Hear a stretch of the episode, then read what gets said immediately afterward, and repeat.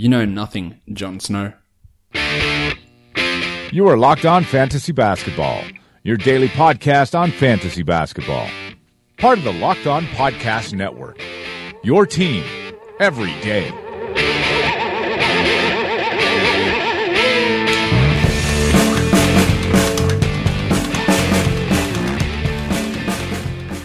Hello and welcome to the Locked On Fantasy Basketball podcast brought to you by Basketball Monster. And today's Locked On Fantasy Basketball podcast is also brought to you by DraftKings. Use the promo code L O F B to play for ten thousand dollars free with your first deposit. My name is Josh Lloyd, and as always, you can find me on Twitter at RedRock underscore B-Ball. We are here to talk about Sunday's games in the N B A. We're going to preview Monday's games. We're going to look at the week ahead to help set your um, weekly lineup strategies, your head-to-head daily strategies. And I'm also going to recap what happened over the weekend as well, the important stuff anyway. So let's get to it. To it. But before we do get into all that, just a quick note again. I had, I have mentioned it two, three times maybe on the podcast, and have mentioned it a couple of times on Twitter. But I still was inundated with questions across the weekend. Where's the pod? Where's what's wrong with my is, is my app not refreshing? Is my feed broken? Where's the pod on the weekend? I have, I'll say it again for you, for you guys who did miss it the first couple of times. This season, I won't be doing weekend pods. I won't be doing Saturday or Sunday pods. Uh, the reason is, again, I went into more detail with this maybe last week or the week before, is I just couldn't keep doing it for seven days a week. I've been doing it seven days a week. This is the fifth season of the podcast, and I just had basically zero time at all. Now, the, the podcast might be an hour and twenty minutes, might be an hour and a half, but that's not how long it takes to do a podcast. It's an hour and a half of doing the podcast. It's editing, it's uh, posting, it's writing up the article to go with it, it's doing the work on Basketball Monster as well. It's preparing for the podcast, preparing the graphics for the video, preparing all the stuff that I'm going to say, doing the research. So it, it takes a ton of time, and have no time. Um, And I need to devote some time, you know, to doing stuff outside of basketball as well. Uh, otherwise, you know, after doing it for four seasons, yeah, a, a burnout is a, is a real potential issue. And I obviously don't want to do that. I want the podcast to continue. So we'll only be doing five shows a week, not the seven. I know that will, I know that absolutely zero people will be happy about that, because I do enjoy listening over the weekend, but the numbers show that about fifty percent less people listened on the weekend anyway, so some of you it doesn't impact at all. But that's just the way that, that it is going to have to be. Otherwise, I couldn't I couldn't commit to doing it seven days a week, unfortunately. Otherwise, the energy, the passion, the information, it just wouldn't have been there, and eventually I would have had to, you know, at some point, I would have felt like I had to stop doing the podcast. Um, and that's clearly not what I wanted to do. So for those people who didn't hear that announcement the first time, there it is again. There will be no weekend pods. Unless something major goes down, then you might get a short five-minute-er, a ten-minute-er to break down a huge injury or a massive trade or something like that.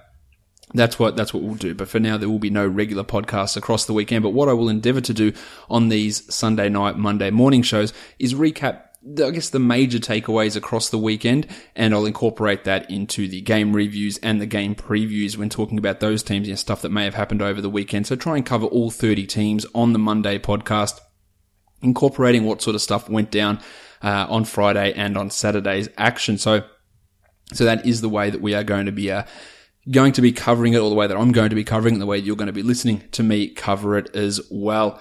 So let's uh, let's start doing that. And these are, again, I'm going to talk about the teams that played on Sunday. So all six of those teams. I'm going to be talking about the sixteen teams that play on Monday in the daily preview section, just talking about, yeah, if there's any interesting information that happened with them. But at the start of this show, what I'll do is go through the teams that either neither played on uh, on Sunday or or don't play Monday, and talk about any sort of information that that may be important for us to note that went down uh, that went down on um, across the weekend. One thing before we do get into that. Into that, though, is today the news came down that Earl Watson has been fired by Phoenix. Fair enough. He should never have been hired in the first place. He was horrendous basically from the first time he was given that interim coaching gig. The fact that he was given that job because Tyson Chandler and P J Tucker said, oh, come on, come on, we like him. And they went, you know what? Let's not interview anyone else. Let's get this bloke in there, even though his idea of offense was playing Alex Len and Tyson Chandler together.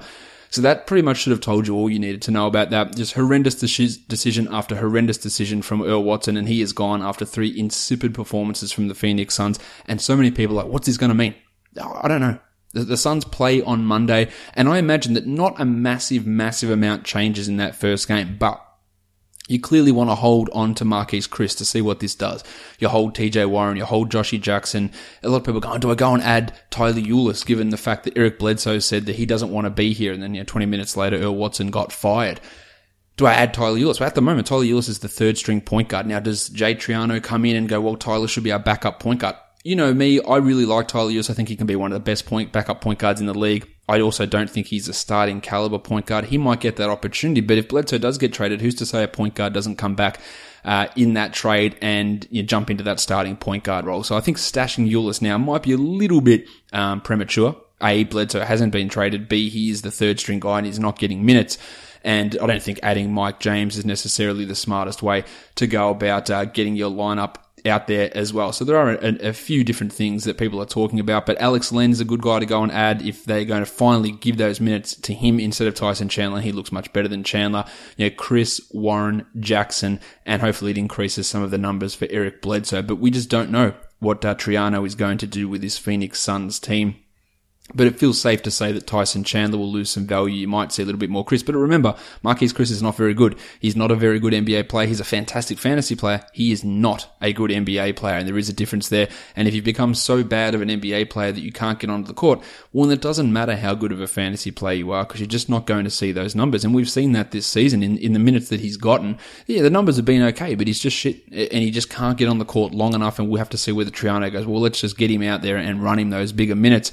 Because they're running Josh Jackson at the four, will they run a, want to run Chris as a permanent five? I, I just, I, I just don't know exactly how they're going to get all that stuff uh, happening. So um, it, it is something to pay some attention to and have a look if some of those Suns are out there on your waiver wire. Let's go through the teams again that, that didn't play Sunday and won't play Monday, so I can talk a little bit about their weekend and what's important there. Rocket Rodney Hood did suffer a leg injury. There was fears that it was an Achilles initially, ended up being just a calf strain. Donovan Mitchell started in his place. He didn't look good. Um, yeah, with Rocket set to return, hopefully pretty soon, I don't think there's much point in in one hundred percent holding Mitchell. In some situations you will, but it just depends who else is out there, but don't consider him a lock to hold. Well, Jingle and Joe is playing out of his brain at the moment, really killing it. Top fifty value at the moment. He should be added in all leagues. Rick Rubio, the Ravishing One, he's looking really solid as well. The points have been fantastic the last two games from the Ravishing One. The Portland Trailblazers, C J McCollum is back and he's fine. Evan Turner is putting up some solid numbers. I'm not sure that they will necessarily continue, but with Allen Crabbe now in Brooklyn, someone had to absorb some of that playing time and Turner's doing a good job of it. I think that his assists can be really valuable. Al Farouk Aminu putting up some okay numbers as well. It wasn't so good in the uh, in the Blazers last matchup, but did have a nice sixteen rebound game across the weekend. He has some value with limited upside. While it appears that Zach Collins and Caleb Swanigan aren't going to be every night parts of the rotation, and it also appears to me that Col- Collins will be overtaking Swanigan. So if you if you added Swanigan in the preseason with hope that all his you know, great summer league form was going to translate into huge minutes, it, it clearly isn't. The Orlando Magic. So Nick Vucevic is a, a top five fantasy player so far this season. He has been on fire. He nailed six triples in a game the other day where he had forty-one points. He's absolutely on fire. I was massive on him this season, drafted him on, in a few leagues. Just think of the ridiculousness of Scott, uh, not Scott, I was going to call him Scott Skiles, of Frank Vogel benching him for Bismack Biyombo last season. It was ludicrous at the time. It's ludicrous now. And Vuce is absolutely killing it. He's a, he's a comfortable top fifty guy. Um, yeah, I ended up getting him in, in quite a few leagues, sometimes pretty late, like in the fifties or sixties in, in some situations, which was fantastic for me to get him in that sort of a range. And he's got a real chance to be a top thirty player. Aaron Gordon with the ankle injuries missed the last two games and John Isaac has started in his place. You know, I really love Isaac. He's shown some flashes, definitely. The minutes haven't quite been there with Mario Hezonja being the backup power forward, but Isaac, you know, showing that multi-categorical versatility that is going to make him a very, very good dynasty player in coming seasons. Lord Alfred Payton also hurt his hamstring. I imagine a couple of weeks out for, for Payton with the hammy. D J Augustin will get the start and Shelvin Mack will be the backup there. Augustin had ten assists in that last game without Payton, and that can have some short-term value. We've seen him over the course of the last four to five seasons when he's been forced into a, a decent role. The stats come. He's not necessarily a good player, but he is going to put up some of those numbers. So have a look there. Well, Evan Fournier is returning to the form of, say, two thousand fourteen fifteen, and he is a top fifty guy at the moment, and he's clearly owned everywhere, but just uh, this is not all that abnormal for Evan Fournier. The New York Knicks. Porzingis, percentages. He's been fantastic so far this season, yeah, scoring at a huge rate, blocking shots, grabbing rebounds, doing pretty much everything. Willie Hernan Gomez out of the rotation. I don't see that changing really anytime soon. And remember, in ten games time, Joakim Noah is going to be back. Just another center to bring into that rotation. Someone is going to have to, two people are going to have to miss out. Now, Kylo Quinn has done his usual thing of putting up fantasy stats, which he always does. He might be a really short-term ad sort of a player. I just think the outlook for Hernan Gomez is really grim. Maybe if Hornacek goes, they uh, they put him back into to a, a backup role behind Cantor, or they start him. But I feel like his upside is fairly capped as it is. People are really, really onto Hernan Gomez. This is a future star and all this. I don't really see it with him. I don't see him as being a future fantasy star either. And I think that his upside is fairly limited. A lot of people also panicking on Tim Hardaway Junior I'll tell you what he won't do. He won't shoot twenty-nine percent from the field, which is what he's currently doing. He won't average zero point five rebounds per game.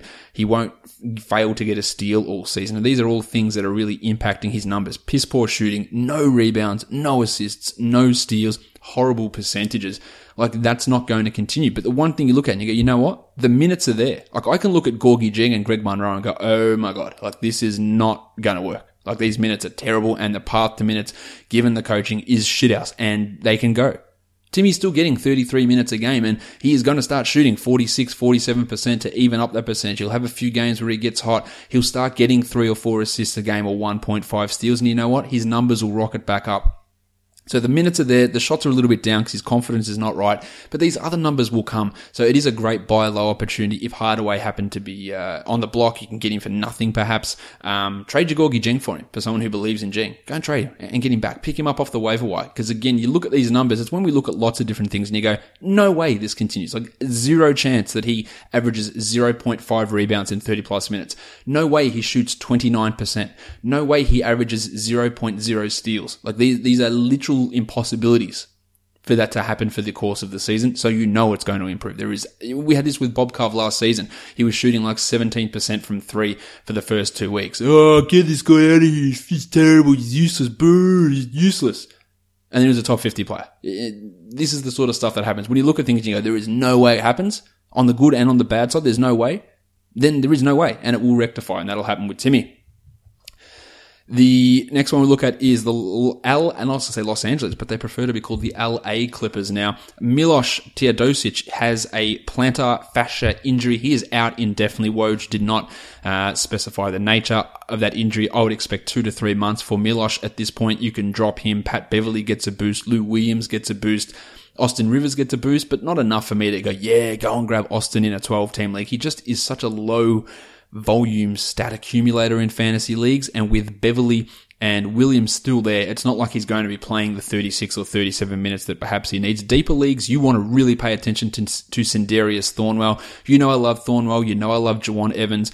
Thornwell, I think, gets the bulk of these minutes um, as they push Beverly, Rivers, and Williams to play more point guard. Even though Evans is a natural point guard, we haven't seen him yet, so I think that Thornwell, who's played in both the first two games, only eight minutes or so, but looked really good, that he could find himself with ten, eleven minutes per game. And he is a really, really interesting deeper league guy. It has to be pretty deep, twenty plus, but you know I love him for Dynasty, and this is going to be a real chance for him to showcase the sort of things he can do.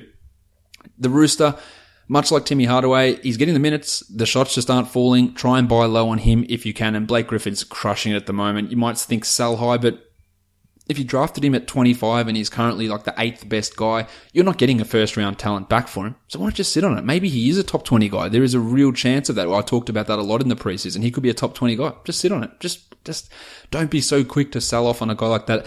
And when, when we talk sell highs and buy lows, like sell real high, buy real low. Don't go, oh my guys, he's, he's current, like I drafted him at pick seventy and he's currently the thirtieth best guy. What if I trade him for the guy that was sixtieth? It's not a sell high.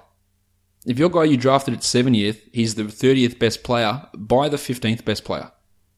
Because that owner's panicking because oh, Nikola Jokic went scoreless. Go go crazy on a guy like that. Lamarcus Aldridge for Nikola, Nikola Jokic, do it. That is buying low. That is a really important thing to do, because what if Jokic continues to struggle? Small chance, what if it is? What if Aldridge continues to beast? Small chance, but possible. Well, not even Aldridge. So what, say, say, what if Griffin, what if you're doing Griffin for Jokic? What if Jokic continues to struggle and Griffin continues to ball out? There's a, there's a, a decent chance that Griffin finishes in the same range as Jokic. Aldridge, probably not. And that's what I mean by buy lows and sell highs. Really important to get that sort of distinction, I feel. Anyway, the Indiana Pacers. Vic Oladipo crushed it as expected. Myles Turner missed the weekend with a concussion. That pushed Domantas Sabonis into that starting lineup. I talked about him on the uh, pod previewing Friday. I said I was all in, wanted to smash the shit out of him in terms of value for D F S. Didn't do that well on Friday. Killed it on Saturday and has looked really, really good in two of the three games this season, as has big Darren Collison. Dazza has looked fantastic. He's a top forty guy so far this season. Make sure he is not on your waiver wire. I'm sure you would have been all over that already. Cleveland, Derrick Rose missed the game on the weekend with an ankle injury, and Jose Calderon started in place of him, but it was Iman Shumpert who got the majority of the minutes there. I don't think there's really much to see. Rose will be back soon. Heard that before, but Rose will be back soon. And Dwayne Wade, you can piss him off. He's just doing nothing. He's not getting the minutes. He's not fitting at all with this offense. There's no reason for me to believe that he should be a must-hold guy in uh, in standard leagues. Let's talk Chicago Bulls, my uh, my favorite team, of course, former favorite team. Larry Markkinen should be owned everywhere, crushing it. I'm not concerned about Bobby Portis returning. Mirotic is the only one who I'd have some level of concern, but Markkinen started two games. They're not going to demote him when Mirotic comes back. I feel pretty good about that. Justin Holiday, Jaren Grant, both playing well also. They should be owned, but of course, when Chris Dunn returns in a couple of games, Grant's uh, role will be challenged. It'll be interesting to see how they go there, and knowing Fred Hoiberg, he'll be rotating those guys every game. The other guy who's killing it and getting way more usage than he needs to is Robin Lopez, so he has got some significant value here. He could be traded, but the Bulls never never really make good decisions, so he could easily stick out for the season and be a top sixty guy. That there is a possibility of that. Marcus Smart, to add to the Celtics' woes, he suffered an ankle ankles injuries Uh, over the weekend, and that pushed Terry Rozier into a must-own category. And when Smart comes back, Rozier's minutes will drop down to mid to low twenties, and it pushes him into eh, stream sort of category. But um, with Smart out, he's going to get thirty a night. He is going to have that sort of value. All right, now it is time for me to tell you about the wonderful sponsors of today's podcast, today's podcast, and that is DraftKings. Yes. DraftKings basketball season is back, and you know what that means. It is time to put your basketball knowledge to the test with one-day fantasy basketball at DraftKings dot com. With one-day fantasy basketball at DraftKings, you can be a part of the action every night. There are so many ways to play on DraftKings. You can choose between public contests with big cash prizes or private contests where you can take on your friends. DraftKings even has beginner and casual contests where you'll play against people of similar skill level. Drafting your team is simple. Just select eight players and stay under that fifty thousand dollars salary cap. You earn points for scoring, assists, points, rebounds, blocks, three-pointers, double-double, triple-double, bonus, all that stuff as part of DraftKings scoring. And the best part is you get to draft a new team every day without any commitment. Hurry to DraftKings dot com now and use the code L O F B to play free with your first deposit for your share of ten thousand dollars in total prizes tonight. That's code L O F B to play for free with your first deposit only at DraftKings. The game inside the game. Minimum five dollars deposit required. Eligibility restrictions apply. See DraftKings dot com for details. All right, now we're going to talk about the week ahead. We're going to look at uh, at what is happening across week two in fantasy basketball and helping you get your, your lineups under control and trying to make sense of everything that is going down. We have got a week here where there are only teams with four games or teams with three games. So that makes it a little bit easy for us. We've also got a fantastic distribution of games. We've got Monday with eight games, Tuesday with six, Wednesday with ten, Friday, Thursday with five, Friday with seven, Saturday with eight, Sunday with seven. That means the only day where you're probably going to be at any risk of having a full roster is Wednesday, meaning stream Monday, Tuesday, Thursday, Friday, Saturday, Sunday. The perfect distribution pretty much throughout this week, meaning that teams have an abundance of quality games this week. If you want to look at guys When you actually, let's talk about weekly weekly leagues first. Um, the teams that play four games: Denver, Washington, Charlotte, Brooklyn, Cleveland, Memphis, Houston, San Antonio, Detroit, Atlanta, the Warriors, and the Mavericks. While the rest of the teams, they all play three games this week. Denver's got probably the best schedule there. They've got Washington and Charlotte, Atlanta and Brooklyn, and those last two are particularly tasty, especially for a high-powered offense like Denver. Washington's schedule is pretty good, even though all four of those are on the road, whereas Dallas, they've got it tough. Golden State, a Memphis back-to-back, and then Philadelphia. So some, uh, especially for a lower-paced team like Dallas as well, some pretty uh, some pretty tough matchups for their players who are, and they're quite riddled by injury as it is at the moment. As for the three-game teams, the Knicks have got a nice nice little run. Boston, Brooklyn, and Cleveland is good for them. Utah has the Clippers, the Suns, and the Lakers, and when you've got the Suns and the Lakers on your schedule, that's pretty good news for the stats of some of those players, whereas the Clippers have a shitful schedule. Utah, Portland, and Detroit is not a good way to go about things, and the Lakers have Washington, Toronto, and Utah. So the L A teams really having not a great week in terms of their schedule distribution. When we look at daily changes leagues, we want to look at who can we add off the waiver wire on certain days and which teams have those games on those preferable days. Now, as I mentioned, Wednesday is the really only day that doesn't qualify as a quality game. So pretty much every team um is going to be available on most days. The best team, though, Atlanta, they play four games, and all of those fall on the days that aren't Wednesday. They're the only team that has four quality games this week, whereas teams like um, the, the or actually all, all the teams that play four games have at least three quality games. So they're all fairly even in that respect, except Atlanta's got the four.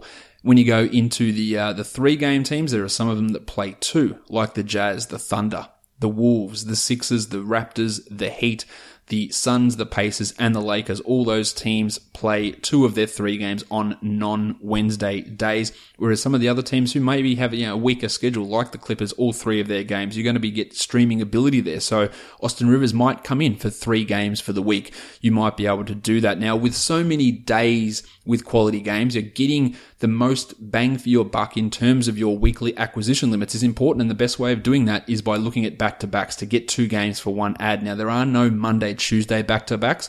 Wednesday is that day with ten games on, so you might not be able to get any value from a Tuesday, Wednesday, or Wednesday, Thursday back-to-back. So I like to look at what I call pseudo back-to-backs. The Tuesday, Thursday, yeah, around that big volume day, you add someone on Tuesday. You can play them Tuesday and you can hold them, and then you can play them Thursday. They sit on your bench, but it doesn't matter because you've probably got a full roster on Wednesday. And there are five teams that have that Tuesday, Thursday. It's the Pelicans, it's the Bulls, it's the Blazers, the Celtics, and the Clippers, and there are lots of players there. I already talked about guys like Holiday and Grant and Markkanen for the Bulls, the Pelicans. Jameer Nelson played really well today for the Pelicans. You've got E'Twaun Moore. Ian Clark looked good also. The Blazers, Evan Turner, Mo Harkless. You could add Al Farouk Aminu if he is around. Pat Connaughton if you're in a deeper league. Boston, we know that Jalen and Jason Tatum are probably already owned, but Terry Rozier, Aaron Bainesy Baines, maybe Marcus Morris is back. And for the Clippers, you look at Austin Rivers. Maybe you want to go deep onto a Wes Johnson. Maybe Sindarius Thornwell for you twenty-team league guys you can add there. Thursday, Friday, there's only one team with a back-to-back, and that's the Hawks. Friday, Saturday, we've got Houston, O K C, and the Lakers. And then the Saturday, Sunday, which is quite an important back-to-back to try and round out the week. It's Cleveland and Detroit. Now, if Dwayne Wade was dropped, you can add him for that Saturday, Sunday back-to-back, knowing that maybe he does sit one of those games. Maybe he doesn't, but maybe he does. But you might have Tristan Thompson around. You might have Iman Shumpert around, J R Smith, Kyle Korver, any of those guys. And for Detroit, Stan Johnson is an option. The tackle box, John Lua, could be around. Ish Smith could provide great back-to-back value there as well. Someone messaged me today that Toby Harris was on their waiver wire, which made me almost um vomit a little bit in my mouth. But then he did clarify that it was a six-team league, but Toby Harris shouldn't be on anyone's waiver wire, even if it is a six-team league, of course. Um, so that, that pretty much does, you know, looking at the week ahead. You've got great opportunities for streaming. Check your, your lineup. You might be able to stream a guy in every single day, but it's about getting the most value or the most bang for your buck if you've got four acquisitions for the week or three for the week. Timing them at the right time and getting those back-to-backs out of those guys is really important to maximizing what you can do during the week. Let's move on to talking about Sunday's action now. We go straight to the monstrous line of the night, and it is Big Tone Davis, who dropped in twenty-seven and seventeen. He hit a three, he had three assists, and he topped it off with three steals and three blocks. He went fifty percent from the field on eighteen attempts, and he was eighty percent from the line on ten attempts. It doesn't get too much better than that. He is the number two ranked player for this season, playing forty minutes a game and averaging thirty-two and seventeen. Yes, thirty-two and seventeen with two steals and one point seven blocks. Enormous fifty-three percent from the field, and his free throws have been a little bit down, which is actually keeping him probably from being the number one player, although I'm sure Giannis would have a few things to say about that. He's been a monster. He every time he goes down, you wince a little bit. He copped an elbow in the head from Larry Nance today, but he was fine, and he is just absolutely crushing it at the moment, and you should be pretty happy because I know that he fell to ten and eleven in some drafts, which is stupid. He should never have done that. He should never have gotten past uh, pick seven in any sort of situation, in my opinion. The waiver wire line of the night goes to the man who I um, have consistently shit on for the last two seasons, but maybe it just was Toronto. Maybe he just hated Toronto and his knees were just busted up there. And it's Damari Carroll, because he's looked really, really good in Brooklyn. He had seventeen points, he had three rebounds, he had two assists, and for the first time this season, someone's had a Richie Beno. Two for two, two, two. If you don't know what a Richie Beno is, it's a double, triple, one. It's two threes, it's two steals, it's two blocks. So Damari Carroll gets the waiver wire line of the night. He gets the Richie Beno, and he is putting up some really good numbers. He's the forty-third ranked player for this season, averaging fourteen point seven and six point seven. Big steals, good threes, good percentages. I think he should be owned in twelve-team leagues. He's starting. I don't really see that role going away at this point. Maybe they can put the blue swimmer in ahead of him, but Crabbe's playing fine off the bench. I, I, I would I would own Damari Carroll and be pretty uh, pretty happy with it. The big change here from him last season, he he shot thirty-nine percent from the field last season. He's at fifty percent so far with a true shooting of sixty-four, which is, you know, far and away above what we're projecting him for or what he's done at any point in his career. So some of this efficiency will drop off, but the fact that he's getting looks, the fact that he's getting stuff happening defensively is a really positive sign for uh, for Damari. Let's go to the young gun of the night. Everyone will be waiting for this one. It's it's been months in the making. It is, of course, the future M V P, Kyle Kuzma, who was really, really good against the Pelicans. He played thirty minutes, twenty points with six boards, two triples, two assists, and one steal on fifty-four percent shooting on thirteen attempts. He is shooting sixty-one percent in these three games, somehow shooting better than what he did in the preseason, still with that weird only sixty-seven percent from the free throw line. But he's putting up numbers. He's the eighty-sixth ranked player so far this season, fourteen, four, and two with a steal and a three per game. But as we know, it won't stick. He can't shoot sixty percent from the field. I know I keep saying that, but he literally, it just will not happen. He won't shoot that, that much. He looks better than Brandon Ingram. He looks better than Julius Randle. He got the extra run in this game as the Lakers went on a huge run at the start of the fourth quarter, and he was part of that unit. So Luke Walton kept them going, and he was putting up numbers. While I'm not one hundred percent sold he's going to be a twelve-team league guy all season, for the time being, sure, well, why not? I own him, but I'd have him below. I'd have him. I'd have him probably lower priority than Damari Carroll at this point. I know people, because he's from the Lakers, will want to get on board, but I'd have him below Damari Carroll if I'm just talking about the two guys I mentioned. You know, Kuzma, a good game today, but again, I'm a little skeptical on that uh, sixty-one percent shooting being able to continue, and I think you can understand why I would be just a little bit skeptical about that. The dud of the night goes to his teammate, and that is Brandon Ingram, who scored seven points with two rebounds and four assists. He was three of nine from the field, one of two from the line, and failed to register a three-pointer. He is the one hundred sixty-ninth ranked player this season, shooting putridly once more on thirty-nine point five percent. Uh, amazingly, that includes him going fifty percent from three. He had a real stinker in game one, um, really good against the Suns, but that's that's a, an asterisk game, and then uh, really poor against the Pelicans. And he was, I guess he was part of that. The reason that Kuzma got those extra minutes is because that second unit was on a run, so that meant that Ingram was on the bench during that time, so he only played twenty-four minutes. I guess it depends who's around on your waiver wire, but I don't believe that Ingram is a one hundred percent must-hold guy. He still struggles, you know, way too much. He's still really young, and that's not what I'm talking about here. Yeah, that might be different in two years' time, but for now, the upside is still there, but I, my faith in him cracking the top one hundred is uh, it's fairly low at the moment, so I wouldn't be uh, wouldn't be banking too much on... Um, on uh, Brandon Ingram being able to uh, to reverse that trend. All right, let's talk about these games now in a bit of extra detail. The first one was the Atlanta Hawks and the Brooklyn Nets. Dennis Schroeder twisted his ankle and it looked pretty bad. Thankfully, everything looks okay there. He's unlikely to play on Monday, but he is targeting a return on Thursday. So a one-game absence for Schroeder is as good a news as his owners could have expected. He was had seventeen, four, and eight with two steals in this one. Yes, he shot twenty-three percent from the field, and you always needed to be aware of that this season, but some good numbers otherwise for him. With him out on Monday, Malcolm Delaney, who played twenty-two minutes in this one, and Marco Bellinelli, who ran the point at some time during this game, are going to be the guys who are interesting here. thirty-one minutes for Bellinelli for nineteen points on thirteen shots, so it wasn't a matter of him getting super hot either. He had three assists also here, Bellinelli. So if, as a one-day stream on Monday, you could do worse than Bellinelli, and Delaney's also an option there. Kent Bazemore, sixteen, three, and three, one of his better games. He's going to absorb some of Schroeder's usage, which we're talking about a guy that's, you know, a thirty plus percent usage guy. It's going to have to go to numerous players, and Bazemore will be one of those. So he is worth a look if he is around. He probably should still be owned in twelves anyway. Well, Taurean Prince is getting dropped in lots of places, and I do understand that. twenty-three minutes, nine, one, and one. I am still holding him. I still think that a turnaround is coming from him. Same with Dwayne Dedman, who had seven and seven in twenty-one minutes. But how about, how's my boy? How's my boy Johnny Collins? twenty-one minutes, fourteen and thirteen and a block. I have banged this drum that hard since the draft that this guy is a fantasy animal and he needs the minutes. I didn't think that he'd be getting twenty plus minutes per game, yeah, right out of the gate. He was limited to twenty-one in this one because he had five fouls, but the stats or the ability to put them up wasn't really ever in doubt for me. If he gets twenty-eight minutes per game, the top fifty is legitimately in play for him with his rebounding ability, his his field goal percentage, his free throw percentage, his ability to get to the line, and his scoring. The top fifty is legitimately in play for him once he gets to twenty-eight, twenty-nine minutes per game. He is currently playing the same sort of playing time as Ersan Ilyasova, which I didn't think would happen right out of the gate. So if you want to go and add John Collins in standard leagues, don't let me stand in your way. In fact, I encourage it because the upside for him is absolutely bananas. It is through the roof, and if those minutes come up, which I'm not saying they will, they might not come up until January. He might be stuck at twenty-one till January. But he's valuable at twenty-one. Like he, he is putting up the numbers that are useful, but I guess it depends again who is out there and who you're dropping, but I'm liking what I'm seeing from my boy, John Collins. Dwayne Dedman was also in some foul trouble in this game, so that enabled Collins to get some uh, minutes, although he had his own foul issues, uh, obviously, as well. It also enabled Mike Muscala to play twenty-five minutes, and he had eight and six. He is just a deeper league guy, though.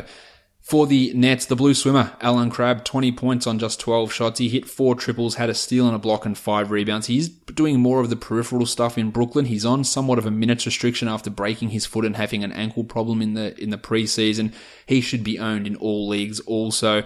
I wasn't a massive fan of his fantasy upside. He's shown me a little bit more than what I thought that he could do, so he's he's worth looking at, as is, of course, my boy Karis LeVert, who had sixteen, six, and four with three steals. Big, big fan of LeVert.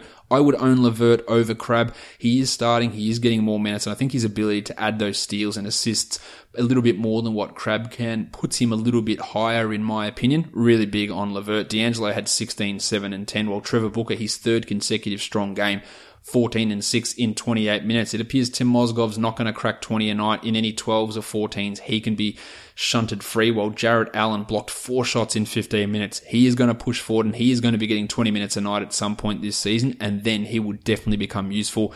Not a good night from Rondé, nine and seven. He was limited by fouls as well, four fouls in those nineteen minutes. I definitely think that he should be owned, and he is under fifty percent owned. I don't understand. LeVert is nineteen percent owned, Crabbe sixty-four, Carroll twenty-eight, Hollis Jefferson forty-eight. People are ignoring the Nets. Crabbe, Carroll, Russell, LeVert, Hollis Jefferson all should be owned in all twelve-team leagues, and Trevor Booker's not far away from that, to be honest. Somehow Trevor Booker's owned in more leagues than Karis LeVert, which is, uh, it's quite mind-blowing to me that that's the case, but Booker is putting up some good numbers. Minnesota and O K C, what a crazy, crazy end to the game this was. Mallow hits the three, and then Wigo goes down. Karl Anthony Towns just smacks the shit out of Paul George on a screen. It was a huge, huge bump. Laid him out, got Wigo free, who then banked in a three to, to win the game. You know, really big numbers for lots of these guys. And look at the minutes that all the Timberwolves guys plays. Karl Anthony Towns, thirty-six minutes, twenty-seven and twelve. He was fantastic. Hit a nice, really soft touch uh, floater towards the end to give them back the lead. Jeff Teague. My name is Jeff. nineteen, six, and nine on only ten shots. Super efficient from T. Got to the line ten times. Really nice numbers from him. Wigo had twenty-seven, seven, and four with two steals and two threes. And this is the sort of performance from Wigo that can make him a top forty fantasy guy. Four assists, two steals, seven rebounds, two threes, fifty percent from the field, getting to the line eight times. Yeah, he only hit five of them, but he got there eight times. I'm not totally convinced that he can continue to do this night after night after night in terms of those peripheral numbers, but that's a really, really good start from Wigo.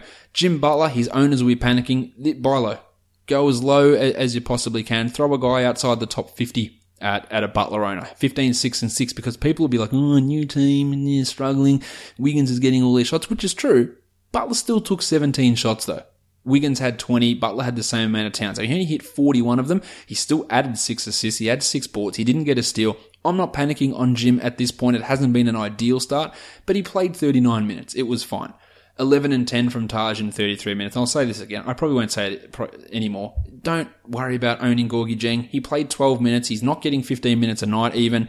The only way it's going to happen is if an injury occurs. And if you're just going to hold guys in case an injury occurs, then you're going to be torpedoed in any league. And it doesn't just have to be for Jeng. You could hold Alex Abrines in case Carmelo Anthony gets injured. Oh, but what if, what if Melo goes down?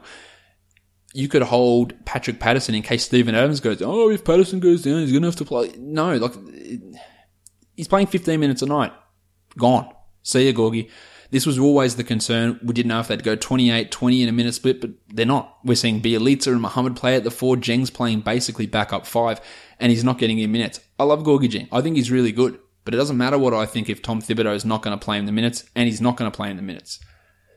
On the Thunder, Russell Westbrook, after that weird performance where he scored, I think, six across the weekend, where his owners were going, oh, Melo's going to kill Westbrook. No, not so much. thirty-one, five, and ten with five triples on twenty-four shots for Russ. fifty percent. From the field, yeah, that's that's the sort of numbers that we were uh, we were used to getting from Westbrook. Steve Adams, he had a, a big night of his own, seventeen and thirteen, a steal and two blocks, massive field goal percentage, didn't hurt you in the free throws, which is something that he has been uh, been an issue with in the past. But that's two really strong games from Adams so far this season, putting up uh, putting up the good numbers. Mallow with twenty-three, two and two and three steals, and Paulie George fourteen, six and eight and had four steals. He's been an absolute beast with the steals, Georgie. The assists are fantastic, but his field goal percentage has been a real nightmare. That will clearly normalise, but the other numbers are fine. All these guys are, are fine as for what they're doing, and Mallow providing, yeah, I think, a lot more value than people would have anticipated. And if you got him in the sixties or seventies, I think you'll be really happy with Mallow this season.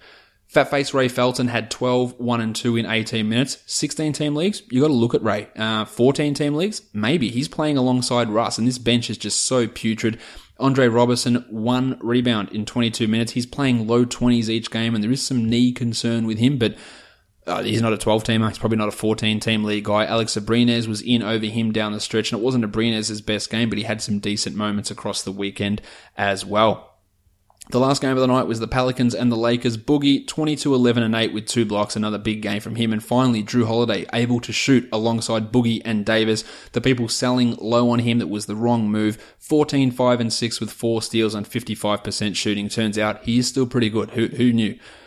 Etuan Moore, nineteen and two in his thirty-two minutes, while Ian Clark had fourteen, two and two. Two steals and two triples for Clarkie. Moore and Clark are two guys that are perfect stream options. They're probably more fourteen-team league guys. Jameer Nelson closed this game after just arriving after a nine-hour trip, um, after being signed earlier in the day. Five points and five assists. I reckon there's a significant chance that he could start at some point before Rajon Rondo comes back. There's a significant chance that he's a better player than Rajon Rondo, to be honest with you. But his assists in fourteen-team leagues, they're going to be interesting, and they might even be useful at times in twelve-teamers. Dante Cunningham is just a nothing. On the Lakers, Kentavious Caldwell-Pope made his season debut after his suspension. He had twenty points, and in true Kentavious Caldwell-Pope style, it came on high efficiency. So expect one game to where he has six points on twenty percent shooting to come. In also true Kentavious Caldwell-Pope style, he had two rebounds and one assist. He did have two steals and a block, so some nice peripheral numbers, but remember, he is as streaky as they come. He'll have these games and they come on high percentages, and then he'll have this shitful performance, and he doesn't have the peripheral stats to back them up. Now, he should be owned in all leagues, but this is not a sign of the future for every game. Jordan Clarkson went bananas in this one, twenty-four points in twenty-six minutes, five assists. Now, he'd been barely struggling, or he hadn't gotten to twenty-five minutes in either of his two previous games. He scored the ball really well, but he's had a massive, massive usage rate, thirty-three percent in this one. He was at thirty-nine percent before this game started, and that's just not going to continue. And the only thing he's really contributing in, in is points. And people are still asking me, Josh, what's usage rate? Is it the amount of time that a player has the ball in his hands? Like, it's nothing to do with that. Usage rate is really simple. It means how many possessions a person ended while they were on the court. What percentage of a team's possessions ended by that player? And there's three ways that you can end a possession. With a field goal attempt, with a free throw attempt, or with a turnover. That's literally it. That is how usage rate. It's got nothing to do with rebounds, assists, steals, blocks. It doesn't pay any attention to three-pointers. It doesn't really pay any attention to efficiency. So it means getting shots up or turning the ball over. Now, Clarko did have five assists in this one, but he wouldn't have had this much run if that second unit hadn't have got onto that huge, you know, or got the lead back for the Lakers in the fourth quarter. He would have been down at twenty-two minutes a night, and he would have still scored okay, and he's doing it really efficiently, but I believe that his shooting percentage and his usage rate is going to drop significantly, and he's not going to be able to provide these numbers. So while it looks sexy at the moment, I feel like it might last a game, but it could easily just be nothing tomorrow, because when the minutes aren't there, and now K C P is back, I think it's going to be tough for him to continue that. Lonzo almost got the Felton triple-double, eight points, eight rebounds with thirteen assists. He almost got another triple-double on the weekend against the Suns, but the twenty-nine points versus them uh, as opposed to eight points versus the Pelicans, I think the eight points is closer to what you should expect from Ball on an ongoing basis rather than those big numbers he put up against Phoenix. Clearly, his ability to pass is fine, though. It wasn't a great night from Brookie Lopez, seven and six with two blocks. He had some fouls. It was a victim, much like Ingram, of the starters being outplayed by the bench units down the stretch. I wouldn't be too worried about Brook. Julius Randle, one of his better games. He's been putrid over the weekend, eleven and two with a steal and two blocks. Again, part of that bench unit. I don't believe that much in Randle, as you're well aware. I think Kuzma's better than him. I think Nance is better than him. And I would still hold, though. Despite me thinking that, I would still hold. It was a bit of a glimpse here, but I wouldn't be giving him too long of a leash. lease. Try again. Leash. Larry Nance, five and four in fifteen minutes. A good performance in the weekend games. Not so great here. He is a, still a guy that I do look at as a twelve-team league guy. Um, for a dynasty point of view, Josh Hart came out. He projected really, really well from a dynasty point of view, and he was awesome in this game. Led the team in plus-minus. Part of that unit that got them back into the game. Five and four in fifteen minutes. Deep dynasties, I'm talking deep, yeah, you got to have a look at him. Who knows if K C P is back this season? Who knows if Hart leapfrogs Clarkson? I think he does. Um, and, and he does have this ability. Decent efficiency, points, can get some assists, can get some steals, can hit some threes. I think there is a, I think there is a top one fifty season at some point in Hart's future. And that might be in three years' time. But I, I do believe in him as a low-end fantasy asset, at least way higher than what we're going to see from him this season. So it is something to pay uh, to pay some level of attention to as we as we move forward. All right, that is all the action from Sunday. Recap the weekend. Now I'm going to transition and talk Monday, because we're going to be looking at all the D F S action that's going to be going down. There are eight games on Monday. So I'm just going to take a quick break, and then we'll be back to have a look at that.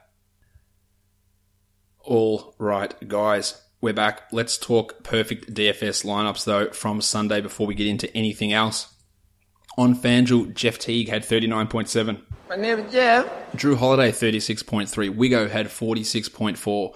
Jordy Clarkson, twenty-nine point five. The Blue Swimmer had thirty-one. Paulie George, forty-three point two. Johnny Collins had thirty point six. Someone called him the Baptist today. I'm all, I'm all for that.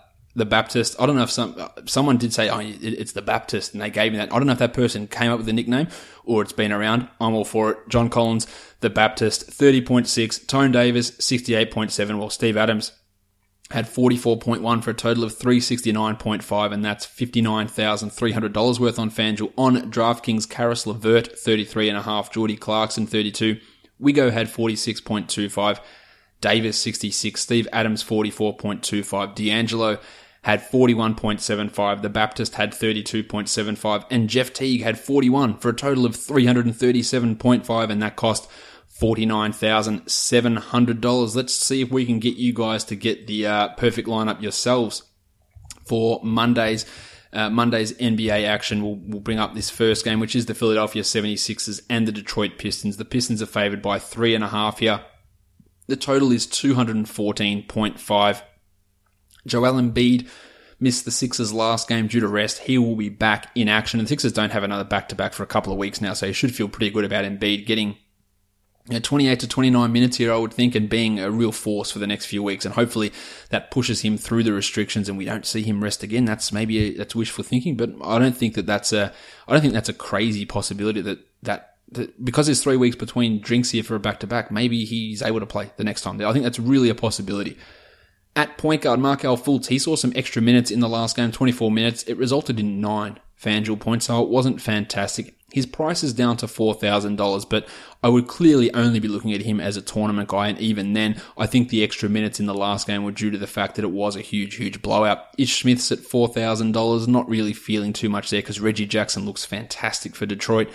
Jared Bayless at four thousand three hundred. He's looked really good, especially from a categorical league standpoint. Not so much for D F S. He had twenty points in twenty-seven minutes in the last game. You might want to look at him as a tournament guy, but I just, I just don't really see a huge level of upside. As for Reg, he is now at six thousand eight hundred. Now, he's looked good, but I think that price, you know, pretty much prices him out of any value there. At shooting guard, J J Redick has been okay, but he's always just a tournament sort of guy, four thousand five hundred. While Avery Bradley, people will be really down on him. I think he's His ownership will be really low. He's at five thousand five hundred. He's been plagued by fouls in both games so far. Only twenty-two minutes in the last game, put up twenty-one points. If let's let's give him thirty-two minutes, and then maybe what, what does he get? thirty-two points? That's a real possibility, and he's smashed through that value. So I like Avery Bradley here, assuming he doesn't get into foul trouble. And an interesting development for Detroit is Luke Kennard into the rotation. We saw him ahead of Langston Galloway. Remember Galloway in that first game had like twenty-four points? And then out of the rotation two games later as Kennard has found himself in like a sixteen, seventeen-minute role. He's a three thousand dollars guy, much like Redick, um, a tournament-type guy who, who could potentially get hot, but I'm not really getting too invested in him. At small forward, Stan Johnson, the minutes are pretty good for him. He has had some foul issues. He's at four thousand four hundred. Hasn't really got it cracking yet, but the steals and the steal bonuses you get on FanDuel makes him an appealing tournament sort of player, whereas Bob Covet, five thousand eight hundred, just feels too expensive. Really shit the bed in the last game. Um, didn't do much. He had a monster opening night, clearly, but at five thousand eight hundred, I think there are better ways to go about spending that, such as spending six thousand eight hundred on Toby Harris, who is just crushing it this year. forty points in the last one. He is averaging thirty-five points so far this season. I feel pretty decent about Toby Harris, at least getting to that thirty-five-point mark. Dario Saric is at four thousand five hundred. I think I'll pass pretty strongly on that. While Benny Simmons up to eight thousand dollars. And it's because he's killing it. He had thirty-nine in the last game. He is averaging thirty-eight and a half so far this season. eight thousand probably puts him a little bit too high, but I don't hate it as a tournament play because his ability to get forty is clearly there. The tackle box at thirty-six hundred. That's John Lua for you, those of you who are uninitiated with the nicknames. Johnny Lua at thirty-six hundred. Eh.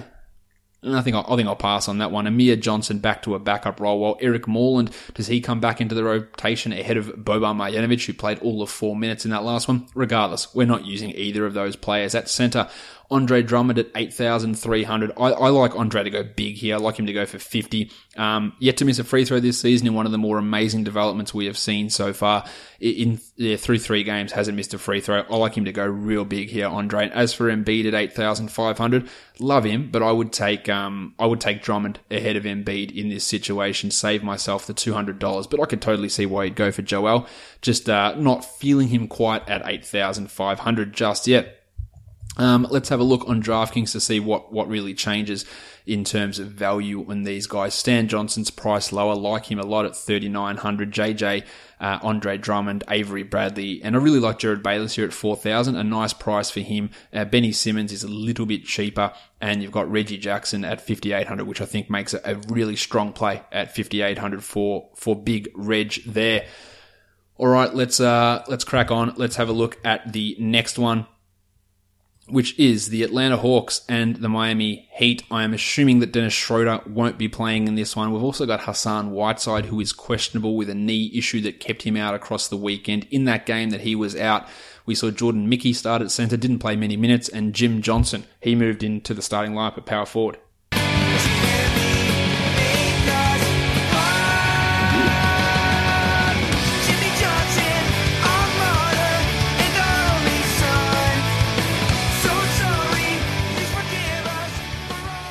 Jimmy Johnson was, look, Jimmy Johnson, for the minutes he played in the opening game, was fantastic. He was just limited by foul trouble. He got more minutes in game two and crushed it, yeah, putting up numbers very similar to last season.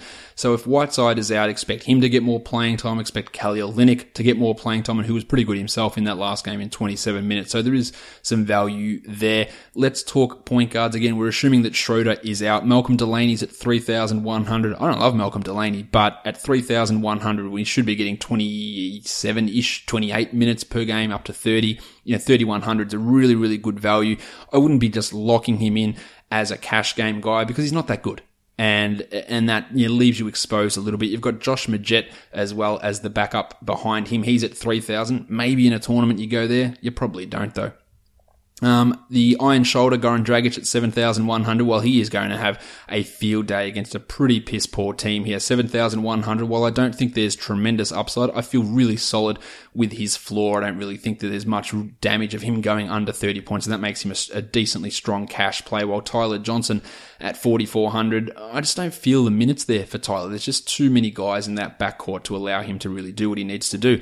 Love Marco Bellinelli here at thirty-nine hundred. He's getting the minutes. He had twenty-five points in thirty-one minutes today, and at thirty-nine hundred with extra responsibility, and he played point guard in Sunday's game. You know, I think he's fine at that sort of a salary. Kent Bazemore at forty-eight. The usage has to go somewhere. thirty-three, thirty-five percent that Schroeder's using has to go somewhere, and Bazemore was not afraid to jack it out on the court. I'm sure he's you know, fine with jacking at other places as well. But Bazemore will take his shots, and at forty-eight hundred, I think he's a really, really strong option. Deion Waiters at sixty-four hundred, way too, way too high for me. The minutes have been fine for Waiters. The production hasn't matched that salary, and I'm just constantly worried about him twisting that ankle. At small forward, Joshie Richardson's at fifty-eight hundred. Hasn't had a big game so far. I'd, the minutes have been through the roof. He had twenty-eight uh, points in thirty-eight minutes in the last game without Hassan out there.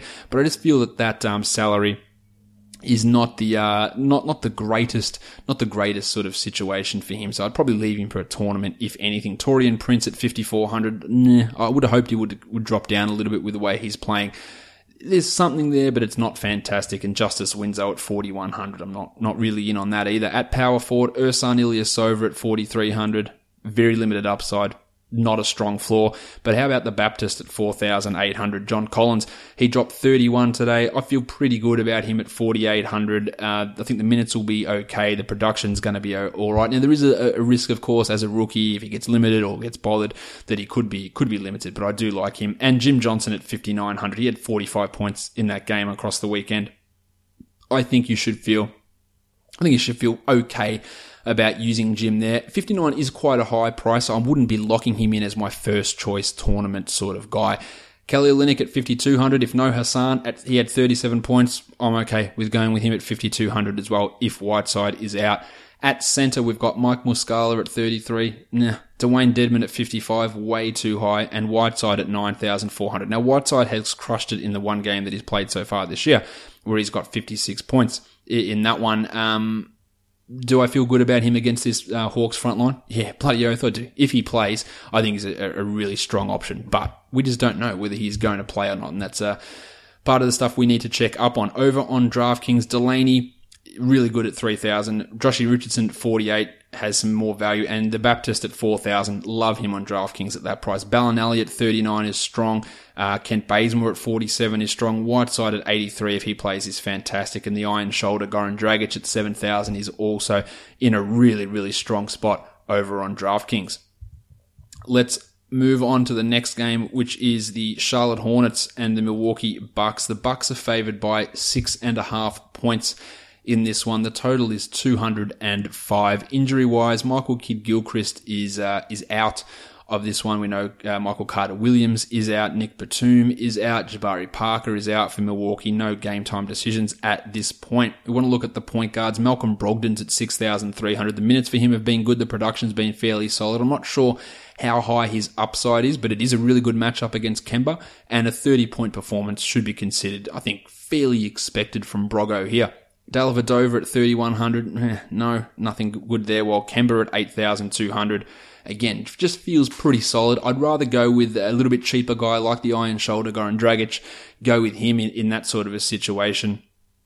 Um, you know, at eighty-two hundred, I think is a fairly strong uh, performance from uh, from Kemba. Shooting guard Jeremy Lamb, fifty-five hundred. The price is okay. The production's been sort of right in line with that price, and I expect it to be fairly similar. Uh, at that sort of a price tag, fifty-five hundred for him is fine without without too much upside. Well, Malik Monk is all upside, and you'd only be looking at him as a tournament differentiator.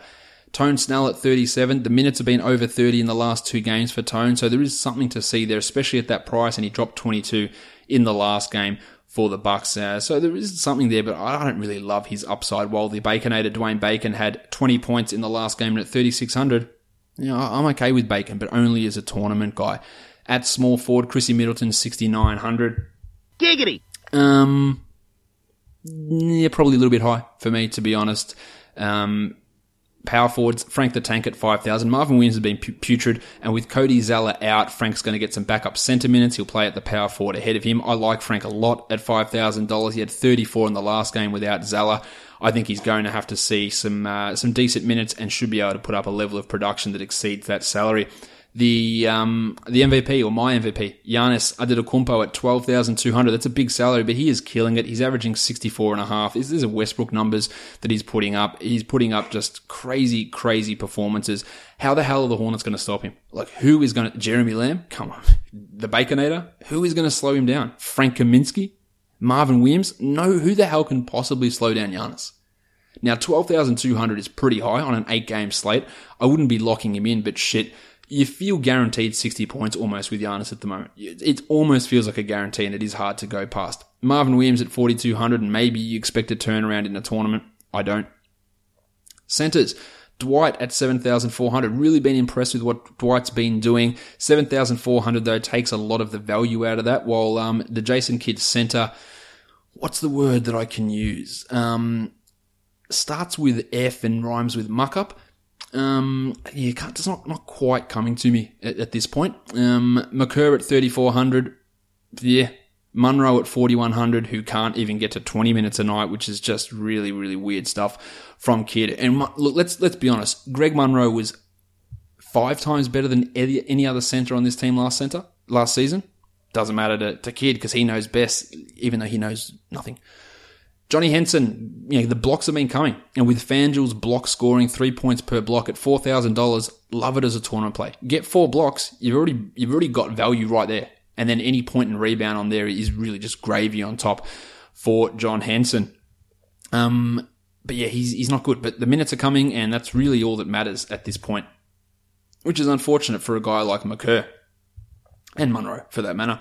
Um, on DraftKings, you know, Broggo at fifty-one, Frank the Tank at forty-seven, really good value there. I like Chrissy Middleton much more at sixty-one hundred, uh, Dwight at sixty-seven, good, good spot, and uh, Antetokounmpo at ten nine and Kemba at seven eight are strong, strong cash plays and good tournament plays, while Henson at thirty-five also has that level of value as well. Let's move on to the next one. We're going to be talking about the Memphis Grizzlies and the Houston Rockets. The Rockets are favored by seven and a half, and the total is two hundred ten point five points here in this one. No injuries for us to really check up on. Uh, Jermichael Green is out. Chris Paul is out. Um, yeah, those guys. Yeah, Chris Paul's going to be out for a month. The same for, for Green. Yeah, Jarrell Martin, the replacement for Green, was in Demetrius Jackson, moving to that backup point guard role in Houston. I don't think there's any real standard league ads for any of those guys. If you are still uh, yeah, listening and you've got your standard league teams going, it just bumps the usage for like Eric Gordon, Jim Harden, Trevor Reza. Um, Luke Mamute gets you some more minutes there in Houston. And for Memphis, you get more minutes for Dylan Brooks, who's worth a twelve-team ad. Tyreke Evans gets a little bit of a bump. Andy Harrison plays a little bit more. We've also got Wayne Seldon out of this game for the uh, for the Grizz as well. At point guard, I like Mario Chalmers quite a bit here. He is at four thousand dollars. He's getting a lot of minutes, twenty-one points in twenty-two minutes in the last game. I think he's strong, especially with Seldon out. You got Mick Conley at seven thousand nine hundred. I'd probably have the iron shoulder slightly above him, but there is some uh, yeah, decent consistency in Conley. Now, he wasn't great in the last game, shot poorly, and still got twenty-two points. I think thirty points is is almost a floor here for Conley with, you know, forty-five upside. I think he's a decent player to have a look at there. Demetrius Jackson and Andy Harrison, I don't see much there, although Jackson had fourteen points in seventeen minutes in the last game for the Rockets, and at three thousand dollars, it's not bad. At shooting guard, Jim Harden, eleven thousand three hundred, possibly a little bit high against the Grizzlies, even though they are the up... Now, don't get it confused. This is not the slow-it-down Grizzlies. This is the the blindingly fast, and Jesus, the pace of N B A games is so far through the roof this season. It is bananas. The pace is going crazy, and the Grizzlies are one of those teams that are pushing it quite a bit. So don't think this is your slow down Grizzlies, because it's not. Um, Jim Harden, yeah, look, no Tony Allen to really bother him, which has been a concern in the past. I think Harden at eleven thousand three hundred, I think you should feel pretty good about a fifty-five-pointer from Jim, especially with uh, Chrissy Paul out. Tyreke at four thousand six hundred, got that value back in the last game. Uh, with the injuries, I think that there's something there, but I don't totally love it. While Eric Gordon, I think, priced out of it at six thousand two hundred dollars. I'm not loving him at that salary. Dylan Brooks at four thousand four hundred dollars. The minutes are there. Now, he had thirty-two in the last game, only eighteen points, but that's not far off where his value is, so I like him, but more as a tournament sort of a guy. P J Tucker at forty-one. Very limited upside, in my opinion, while Trevor Ariza at fifty-five. Um, had a shit game. A good game, a shit game, then a good game. Yeah, twenty-eight in his last one, fifty-five hundred. I just don't see massive upside for Ariza, unfortunately. Jim Ennis, Chandler Parsons. I think you'd look at Ennis as a four thousand dollars punt, but I don't feel great about that. At power forward, Jarrell Martin at forty-two. Well, he's going to start. He played twenty-nine minutes in the last one and put up twenty points, so there's something to uh, have a look at there with him, but it's more of a tournament-y type situation. While Ryan Anderson at forty-two hundred, well, he is as streaky as they come. You cannot use him in cash, in my opinion. At centre, Nene at thirty-eight, I'll pass. Clint Capella at seven thousand. You know, the Marcus Gasol situation bothers me a bit here for Clint, so I'll probably leave him out. Brandon Wright, um, no. Marc Gasol, eighty-seven. I think that's probably just a little bit too high for Gasol. There, there are other better centres out there on the board as opposed to him. On DraftKings, you've got Brooksy at four thousand six hundred, uh, P J Tucker at thirty-seven. I think there's, I think you can get cash game value at a P J Tucker at thirty-seven hundred. Chalmers at thirty-five, I like. Ariza at forty-six, Jarrell Martin at thirty-six, and Eric Gordon, much better option over on DraftKings at fifty-six. Jim Harden, Mike Conley, Marc Gasol, who's at a better price also over on DraftKings. The next game we'll take a look at, um, which game is it? It is the Golden State Warriors and the Dallas Mavericks. There's still a potential of a suspension coming from Steph Curry. I would have thought we would have heard something about it today, but we didn't. Uh, Durant also was ejected in that last game. There's going to be no suspension for Durant, I can assure you of that. But Curry threw his mouth guard at a ref, so there is a possibility that he misses. If he does, Durant, Thompson, Green all get a bump. Uncle P gets a bump. And Shawnee Livingston becomes a cheap option that you can have a look at as well. Omri Caspi is listed as probable with his ankle problem. And for Dallas, you've got Dennis Smith Junior, who missed the last two games with knee effusion. It doesn't appear serious, so he's a chance to return in this one. And Devin Harris has missed the last two games due to the death of his brother, so we may or may not see him back in the lineup. At point guard, Dennis Smith at sixty-five hundred. I think that price just takes it all away from him. Steph at nine thousand two hundred. Blowout potential definitely looms, especially after the Warriors losing two out of their first three. They could really, they could be up by fifty in the third quarter, I think, here.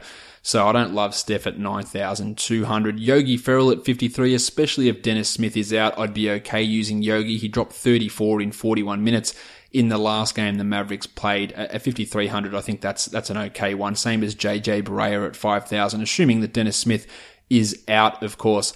Shawnee Livingston, he's at forty-three. They've bumped him, um, I guess, pre- presumptively in case Curry is out, but there's still something there, but it's not as good to say he was a three thousand dollars player. At shooting guard, Wes Matthews, limited upside, I believe. Klay Thompson at seventy-two, only if Steph is out. Devin Harris, Uncle P, same with Uncle P if uh, if Steph is out. And Pat McCaw at three thousand. I wouldn't hesitate to throw him into a lineup, McCaw, at the minimum salary price. Durant at ten two, I think that's decently strong, um, even with Steph in. But the blowout potential probably leans me a little bit more towards tournaments. But if Steph is out, the margin comes down, the usage goes up for Durant, and I think at ten two, he's a strong, strong cash play. The pencil, six thousand one hundred. He's done okay against the Warriors before, but I just don't think his upside is really high enough at that price, and there are much better options out there. One of those options is not Andre Iguodala um, at forty-six hundred, nor is it Dorian Finney-Smith. At power forward, Dirk at forty-six hundred, played just eighteen minutes in the blowout loss in the last game. At forty-six hundred, there's definitely potential here for a tournament play. He could go for thirty, so I don't hate that. While Draymond at seventy-seven, like Durant, like Clay, if Steph is out, I'm okay with Dre at that sort of a, a price tag. Dwight Powell, David West, uh, I don't really see much there. At center, Zaza, thirty-five hundred, nah. Nerlens Noel at five thousand. I'd only be looking at Nerlens as a tournament type guy. The minutes could be all, they they are going to be all over the place, so I wouldn't be uh, banking too much on Nerlens Noel at this point. If we have a look over on uh, on DraftKings, Dirk at fifty-one, Clay at sixty-six, I really like. The pencil at fifty-six, Harrison Barnes, and Durant at ninety-six, definitely some value there. Steph at eighty-seven, it's not feeling great about that. Yogi at fifty-one, um... and Nerlens at fifty-two, probably not. So there's not as much value on this one as, on DraftKings as there is over on FanDuel, in my opinion. We've got three games to go, so let's crack through those ones. The Toronto Raptors and the San Antonio Spurs. The Spurs are favored by three, and the total is two hundred six in this one. Kawhi is out. Tone Parker is out. The Raptors' Jonas Valanciunas is out, so we've got some value opening up there at the center position. At point guard, Pat Mills at thirty-seven hundred has disappointed so far. DeJounte Murray has clearly outplayed him, so I'll probably give him a pass, while Kyle Lowry at seventy-seven hundred hasn't lived up to what we expect him to do, but I think this is a good spot to play uh, Kyle Lowry, a game that should be close, unlike the Raptors' first couple of games, you know, pushing him towards the forty-point mark, so I like Lowry here. Delon Wright's been killing it at forty-six hundred. This might be the game where it does come undone a little bit, so I'd be a little bit cautious of using him at that sort of a salary. Well, DeJounte Murray really killing it, averaging thirty-three so far this season. He's at fifty-four hundred. The Lowry matchup might not be ideal for him, um, and that salary bump to fifty-four hundred makes me look at him as a tournament-type player only. At shooting guard, Norm Powell at forty-five hundred has not done much, but again, the blowouts have made it really hard to assess this Raptors team. I would look at Norm as a tournament sort of player only. DeMar at eighty-two hundred. I feel like he is pretty strong as a as a uh, cash sort of a guy. Dan Green at forty-six feels a little bit uh, too high for me. At small forward, Kyle Anderson at forty-eight. Yeah, maybe in a tournament we've seen him have one good game, one poor game without Kawhi. Rudy Gay at five thousand, too high for his minutes. C J Miles, O J Anunoby. No, not a lot of value in this game, to be honest.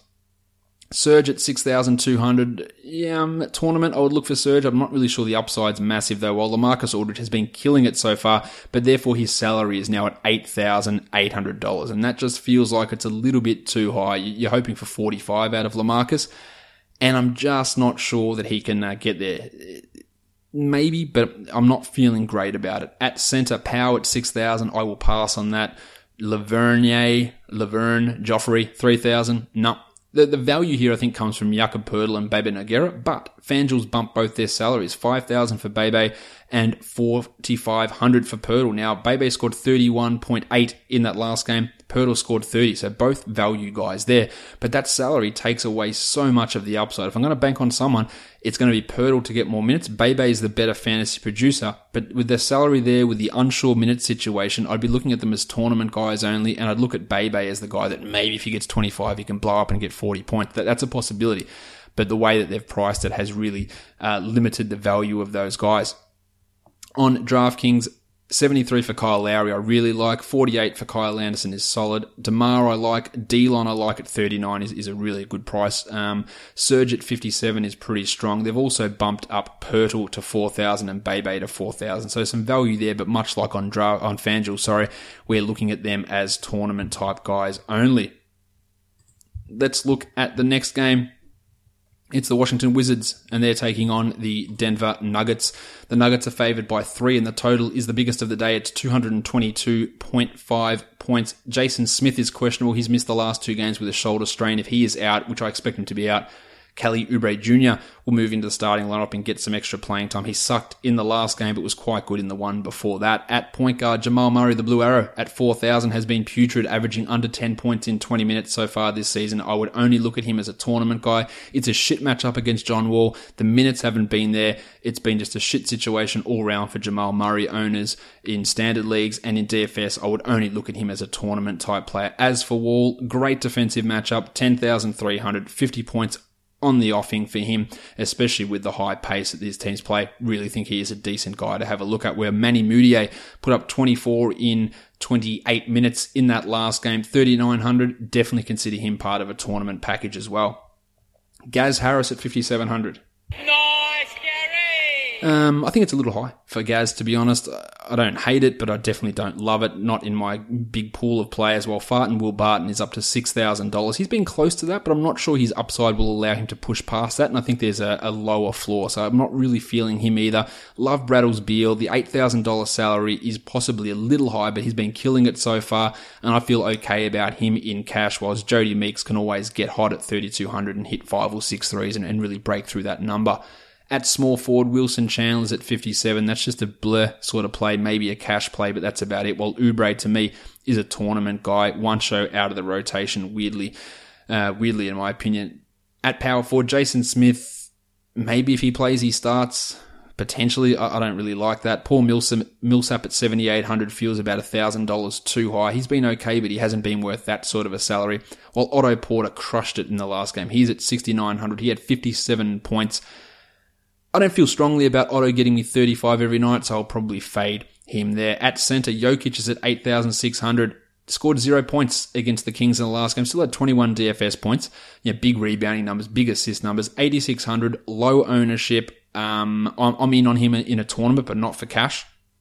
Gortat at sixty-one hundred, I think it's a boost as long as Smith is out, and I think he would become an okay cash play in that sort of a situation, whereas Mason Plumlee, I don't think there's really huge amounts to love with him. If we look over on DraftKings at this game, Jokic, the same story. He's still a bit highly priced, but the G P P values there. Gortat at fifty-five, I really like. Millsap at seven thousand and Chandler at fifty-two, I like.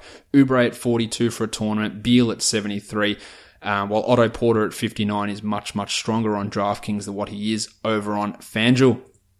We've got one game to go to wrap up this Sunday night, Monday morning podcast. It's the Sacramento Kings against the Phoenix Shitshows.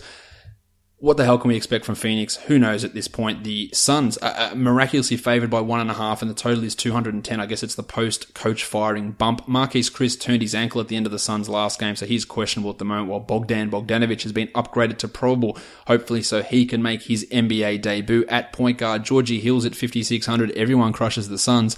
So Georgie Hill at fifty-six hundred, yeah, uh, he can easily get thirty-five points here. Eric Bledsoe, he doesn't want to be here. He's at seventy-two hundred.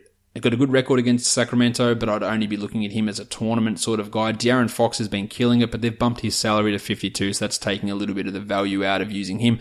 Whereas Tyler Eulis and Mike James, yeah, maybe Jamesy at thirty-five hundred as the backup. He dropped twenty-four in the last game. He's averaging nineteen so far this season, basically over a point per minute he's producing. And at thirty-five hundred, I feel not too bad about Mikey James. At shooting guard, Garrett Temple, no upside there. Bud Hield at forty-eight. Tournament only, but don't like it. Devin Booker at seventy-two, that is too highly priced. So the matchup here could enable him to go go off, but only a tournament situation. Whereas Bogdan, I think his um, ownership will be low. thirty-eight hundred for Bogdanovic, tournament maybe. Small forward Joshie Jackson at forty-five hundred. Um, good numbers in the last game. I'm okay with using him, but I feel more tournamenty with him. T J Warren, eh, fifty-six hundred is probably a little bit too high. At power forward, Chris at thirty-eight hundred. Well, the potential for him to blow through that is huge. The potential for him to shit the bed is huge also. So that makes him a perfect tournament sort of a guy. We don't know what the new coach is going to do, as I said at the top of the show. So there is a level of uncertainty there. Zebo at fifty-five hundred. I just don't like that at all, and Scale Labissiere, Dragan Bender, they're just not going to play enough, I don't think, to have too much of an impact, although Scale has been really good, but he just requires Zebo to either be on the bench or out, or to have his minutes limited by a blowout, and that's what's enabled Scale to put up his numbers. Alex Len at forty-seven hundred, I feel pretty good about Alex Len. I think he should get more minutes in this situation, but again, it's a little bit unknown with the new coach. Whereas Will Cauley-Stein at fifty-eight hundred, great matchup against the Suns. Um, yeah, I'd throw him in a tournament, but I don't feel that the, the confidence in him for a for a cash game situation. Over on DraftKings, um, I like Len at forty-one. I like Georgie Hill, Joshie Jackson, Bledsoe at seventy-one in a tournament. Devin Booker's a more reasonably priced sixty-eight, and um, Bud at fifty-three. I think I'll pass on him. Whereas Marquise Chris at forty-three hundred, some value, but not quite as much as what he has over on DraftKings. Let's now take a look at the uh, at the Aussie sites and give, you know, some value plays for Moneyball and um, and Draft Stars. We'll start off with uh, we'll start off with um, where are we? With what's it called? Uh, Moneyball. That's the one. Um, Dylan Brooks, three thousand dollars. The Baptist John Collins, three thousand dollars. No brainers. Joshie Jackson, thirty-five hundred, no brainer. Delaney, three thousand. Jarrell Martin, three thousand. Stan Johnson, thirty-five hundred. DeLon Wright, three thousand. Jeremy Lamb, forty-five. De'Aaron Fox, three thousand. There's just value just pouring out of this site. It's everywhere. Kelly Oubre, thirty-five hundred. Chrissy Middleton, fifty-five. Joshie Richardson, fifty-one. Jared Bayless, thirty-five. Purtle, three thousand. Get on that. Broggo's at fifty-eight. Drummond's at seventy-eight. There are just so many guys all over the place on this site that can give you the value that you need. Jim Harden at ten eight. Jokic at nine thousand. Mm, not bad. Benny Simmons at seven thousand. Just honestly annihilate that price. That is huge. Uh, eleven three for Yanni. Um, yeah, some value in that as well. Bellinelli at forty-four, I love. Alex Len at forty-seven, I think is pretty strong. Also, Bebe's at three thousand. Yeah, heaps of, heaps of value. on draft stars. Dylan Brooks, fifty-one. Kyle Anderson, fifty-eight. Delaney, Martin, Bayless, Ballinelli, Ferrell, Lamb, Chalmers. Value in all of those guys. Brogdon, Eric Gordon, Gortat, DeJounte, Tone, Snell even. Uh, Alex Len, Jokic again as a tournament guy. Harden, Howard, Drummond, Simmons, Antetokounmpo. Purtle's at fifty-seven fifty, which is a crazy, crazy price. There's a lot of value on these Aussie sites. Therefore, the scores are going to be really super high. All right, we are done with this. Don't forget, check out our sponsor, DraftKings, and use that promo code L O F B for your free entry into a contest to win a share of ten thousand dollars. Check out the rest of the Locked On Podcast Network, in particular Locked On Suns, where Callan breaks down the news of the Earl Watson firing. Just get to hear everything about that, about Jay Triano. Locked On Suns will have that all for you. Leave a review for this podcast on Apple Podcasts, Google Play, TuneIn, Stitcher, and on Spotify. And if you're on YouTube, subscribe. You can click my face. That'll pop up after this video. Give a thumbs up, leave a comment, hit me up on Twitter, do whatever. Get the show out to as many people as possible. We are done here, guys. Thank you so much for listening, everyone. See ya.